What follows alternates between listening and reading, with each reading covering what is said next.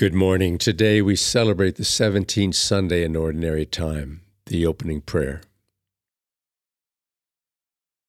O God, protector of those who hope in you, without whom nothing has firm foundation, nothing is holy, bestow in abundance your mercy upon us and grant that with you as our ruler and guide, we may use the good things that pass in such a way as to hold fast even now to those that ever endure. To our Lord Jesus Christ, your Son, who lives and reigns with you in the unity of the Holy Spirit, God forever and ever. Amen. A reading from the book of Genesis, 18th chapter, 20th to the 32nd verse. In those days, the Lord said, The outcry against Sodom and Gomorrah is so great, their sin so grave, that I must go down and see whether or not their actions fully correspond to the cry against them that comes to me. I mean to find out. While Abraham's visitors walked on farther toward Sodom, the Lord remained standing before Abraham. And Abraham drew near and said, Will you sweep away the innocent with the guilty? Suppose there were fifty innocent people in the city, would you wipe out the place rather than spare it for the sake of the fifty innocent people within it? Far be it from you to do such a thing, to make the innocent die with the guilty, so that the innocent and the guilty would be treated alike. Should not the judge of all act with justice? The Lord replied, If I find fifty innocent people in the city of Sodom, I will spare the whole place for their sake. Abraham spoke up again. See how I am presuming to speak to my Lord, though I am but dust and ashes. Were if there are five less than fifty innocent people, we destroy the whole city because of those five? He answered, I will not destroy it.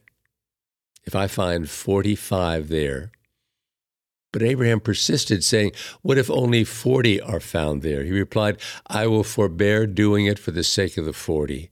Then Abraham said, Let not my Lord grow impatient if I go on. What if only thirty are found there? He replied, I will forbear doing it if I can find but thirty there. Still, Abraham went on, Since I have thus dared to speak to my Lord, what if there are no more than twenty? The Lord answered, I will not destroy it for the sake of the twenty. But he still persisted. Please, let not my Lord grow angry if I speak up this last time. What if there are at least ten there? He replied, For the sake of those ten, I will not destroy it. The word of the Lord. Responsorial Psalm Lord, on the day I called for help, you answered me. I will give thanks to you, O Lord, with all my heart, for you have heard the words of my mouth. In the presence of the angels, I will sing your praise. I'll worship at your holy temple and give thanks to your name. Lord, on the day I called for help, you answered me. Because of your kindness and your truth, you have made great among many things. Your name and your promise, when I call you, answered me. You built up my strength within me. Lord, the day I called for help, you answered me.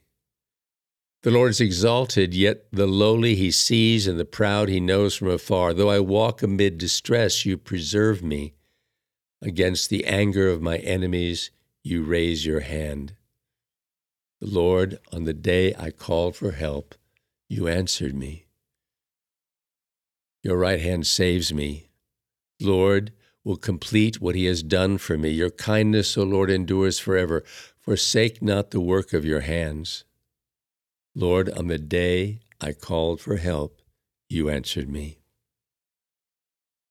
A reading from St. Paul's letter to the Colossians, second chapter, 12 to the 14th verse. Brothers and sisters, you were buried with him in baptism, in which you were also raised with him through faith in the power of God, who raised him from the dead. And even when you were dead in transgressions and the uncircumcision of your flesh, he brought you to life along with him, having forgiven us our transgressions, obliterating the bond against us with its legal claims, which was opposed to us. He also removed it from our midst, nailing it to the cross.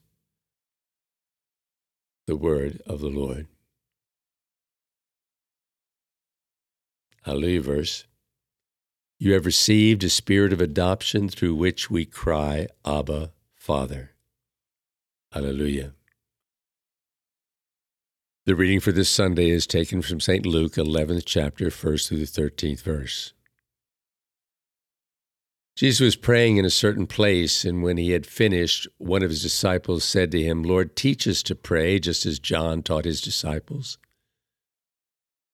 He said to them, When you pray, say, Father, hallowed be your name, your kingdom come. Give us each day our daily bread and forgive us our sins, for we ourselves forgive everyone in debt to us, and do not subject us to the final test. And he said to them, Suppose one of you has a friend to whom he goes at midnight and says, Friend, lend me three loaves of bread. For a friend of mine has arrived at my house from a journey and I have nothing to offer him. He says in reply from within, Do not bother me. The door has already been locked and my children and I are already in bed. I cannot get up to give you anything. I tell you, if he does not get up to give the visitor the loaves because of their friendship, he will get up to give him whatever he needs because of his persistence. And I tell you, Ask, and you will receive. Seek, and you will find. Knock, and the door will be open to you. For everyone who asks receives, and the one who seeks finds, and the one who knocks, the door will be opened. Whatever father among you would hand his son a snake when he asks for a fish, or hand him a scorpion when he asks for an egg? If you then, who are wicked, know how to give good gifts to your children, how much more will the Father in heaven give the Holy Spirit to those who ask him? The Gospel of the Lord.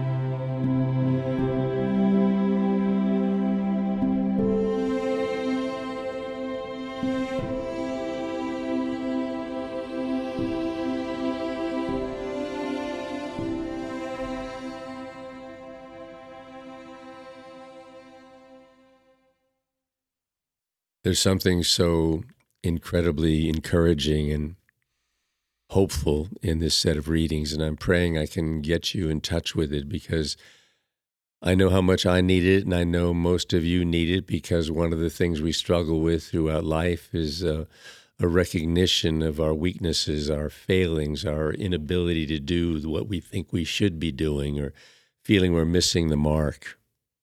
I guess there's two things that we get in trouble with in our relationship with God and ourselves. Is either we're we're too full of ourselves thinking we don't need anything or anybody. We're autonomous. We're we can handle everything. That's one extreme. The other is and this is actually the more beneficial one is that we don't feel we're enough.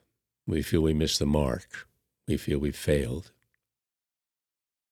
and that feeling of failure is a very interesting sense of something about being human. And that is, it's healthy in the sense that what we're dealing with in our relationship with God is a relationship wherein He longs to be a part of who we are. He wants us to know that the thing that we're here for, the work that we have to do, is not something we're supposed to do on our own. We're supposed to do it in partnership in partnership with Him, with God Himself, displayed to us in this beautiful figure of Jesus, who was there to do what Paul says so beautifully. He comes to us in our imperfection, in our brokenness, in our least valued state, in our own sense of ourselves. And then there he gives us everything we need forgiveness, life, mercy. He loves us in our imperfection. Yet so often that imperfection makes us not only feel unworthy of what we should be, you know, we not only feel that we're we're missing the mark for doing the wrong thing or not doing enough, but then we have this double whammy of then feeling God is separated from us, distant from us. It's called shame. It's a killer. It's awful. But it has a benefit, a little a little gift at the end if you pay attention because what it does it awakens in us a realization that we aren't enough and that that's the way, and this is the mystery to feel this mystery that we are not supposed to be enough. And that when we're not enough, instead of wallowing in self pity, we need to move into a direction that this whole set of readings is about, and that is to persistently, continuously hopefully turning to God over and over and over again and asking Him for what we need. We need Him, His Spirit, His life in us. That's our daily bread.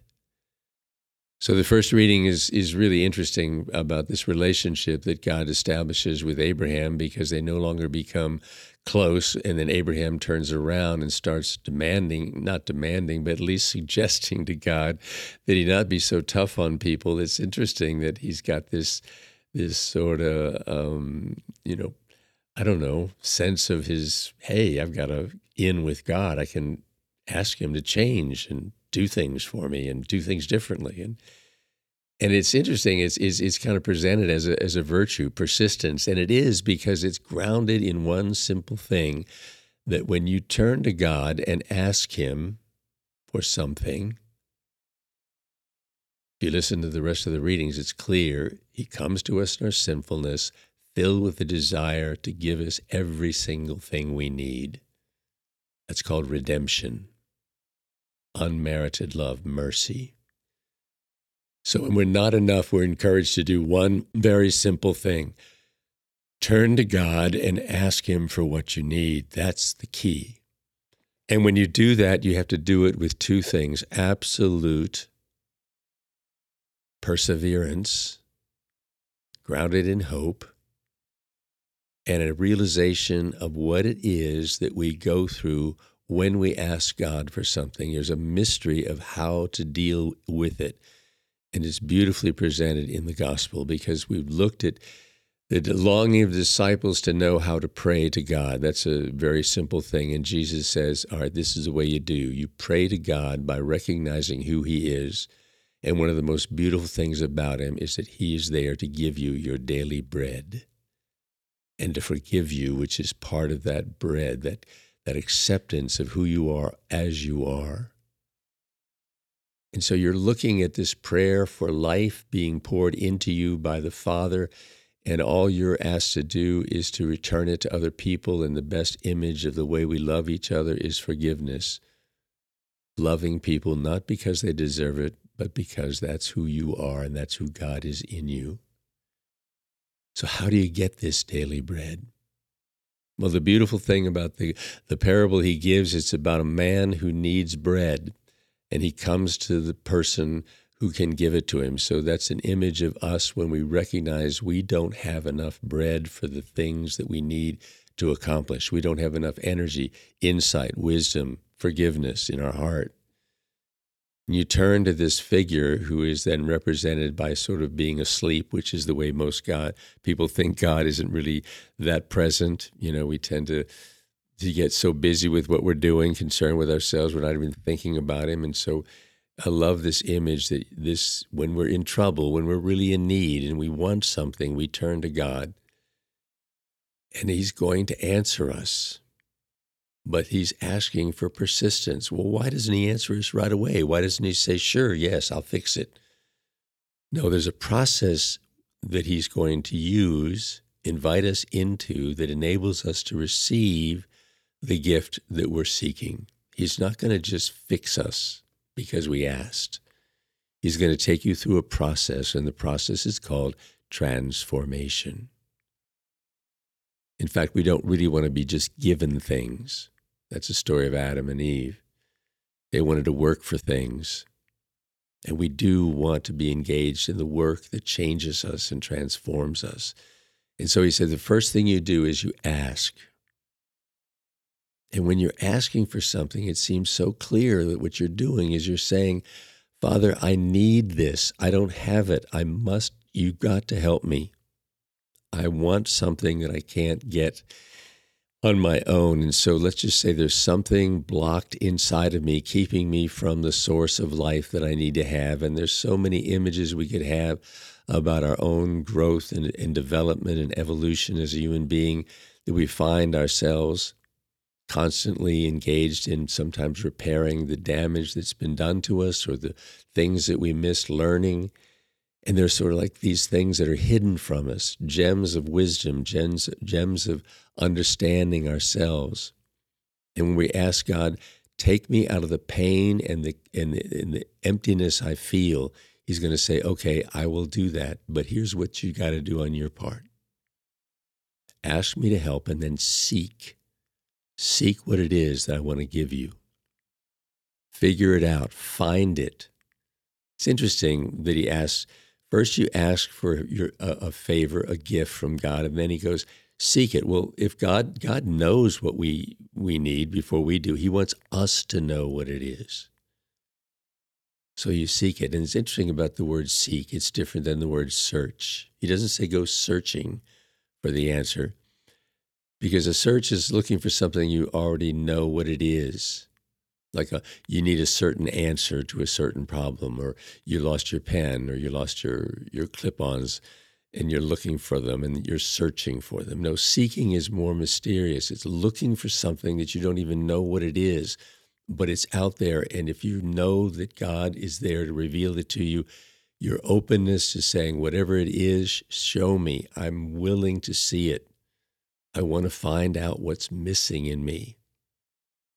And that process takes time, reflection, conversations with other people. Sometimes it takes a therapist. Sometimes it takes some some some uh, anti um, you know uh, whatever depressants or something. But it's like working to get to the heart of who you are and what it is you are missing in your life. Something is separated from you that needs to be there. So you look for it. And that's the painful part.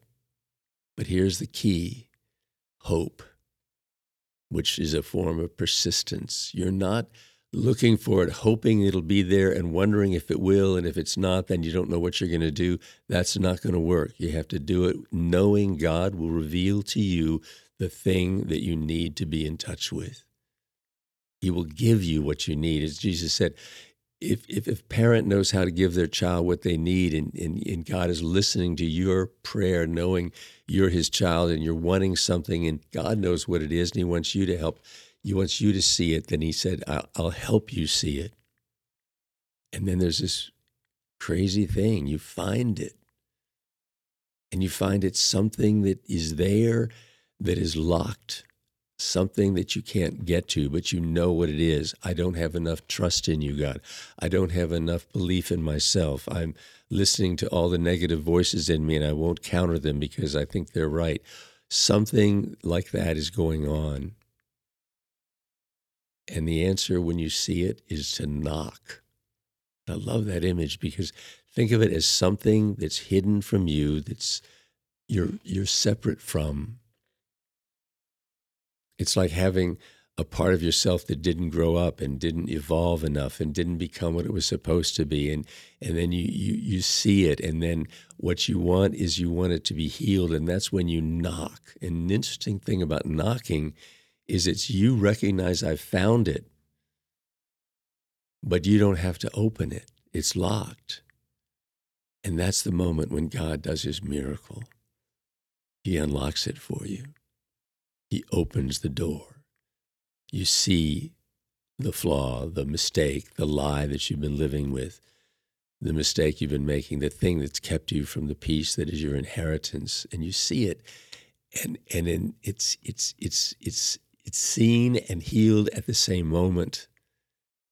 But the knocking is your work, the seeking, the looking, the the pounding, wanting to to find it and finding it, wanting it to be open for you. What a gift to believe in this process.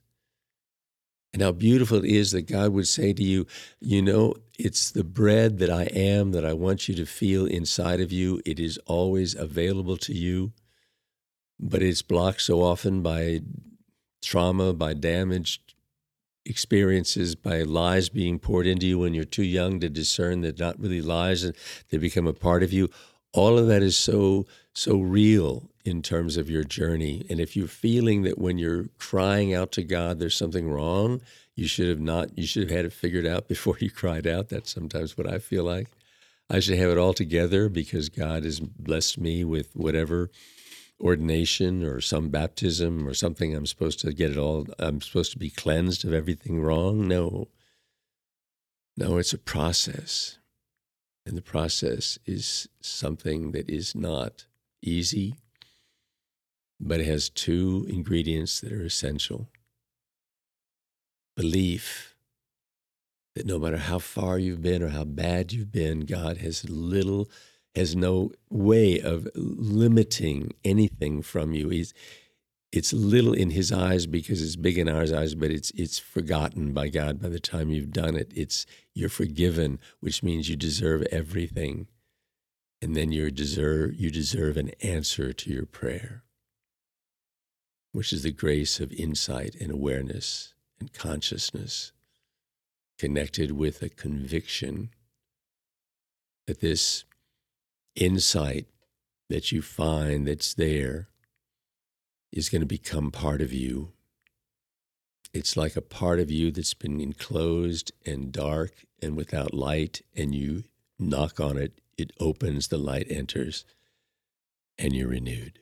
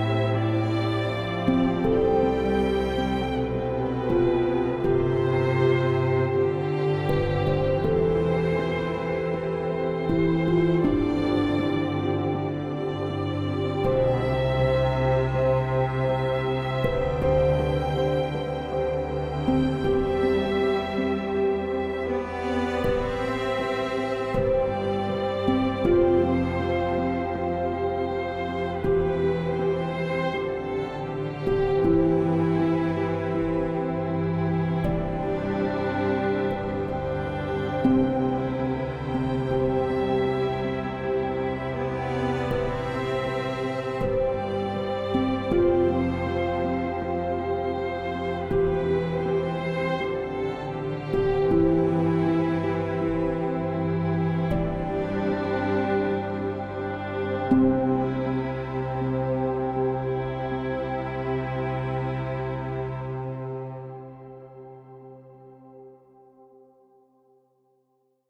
closing prayer.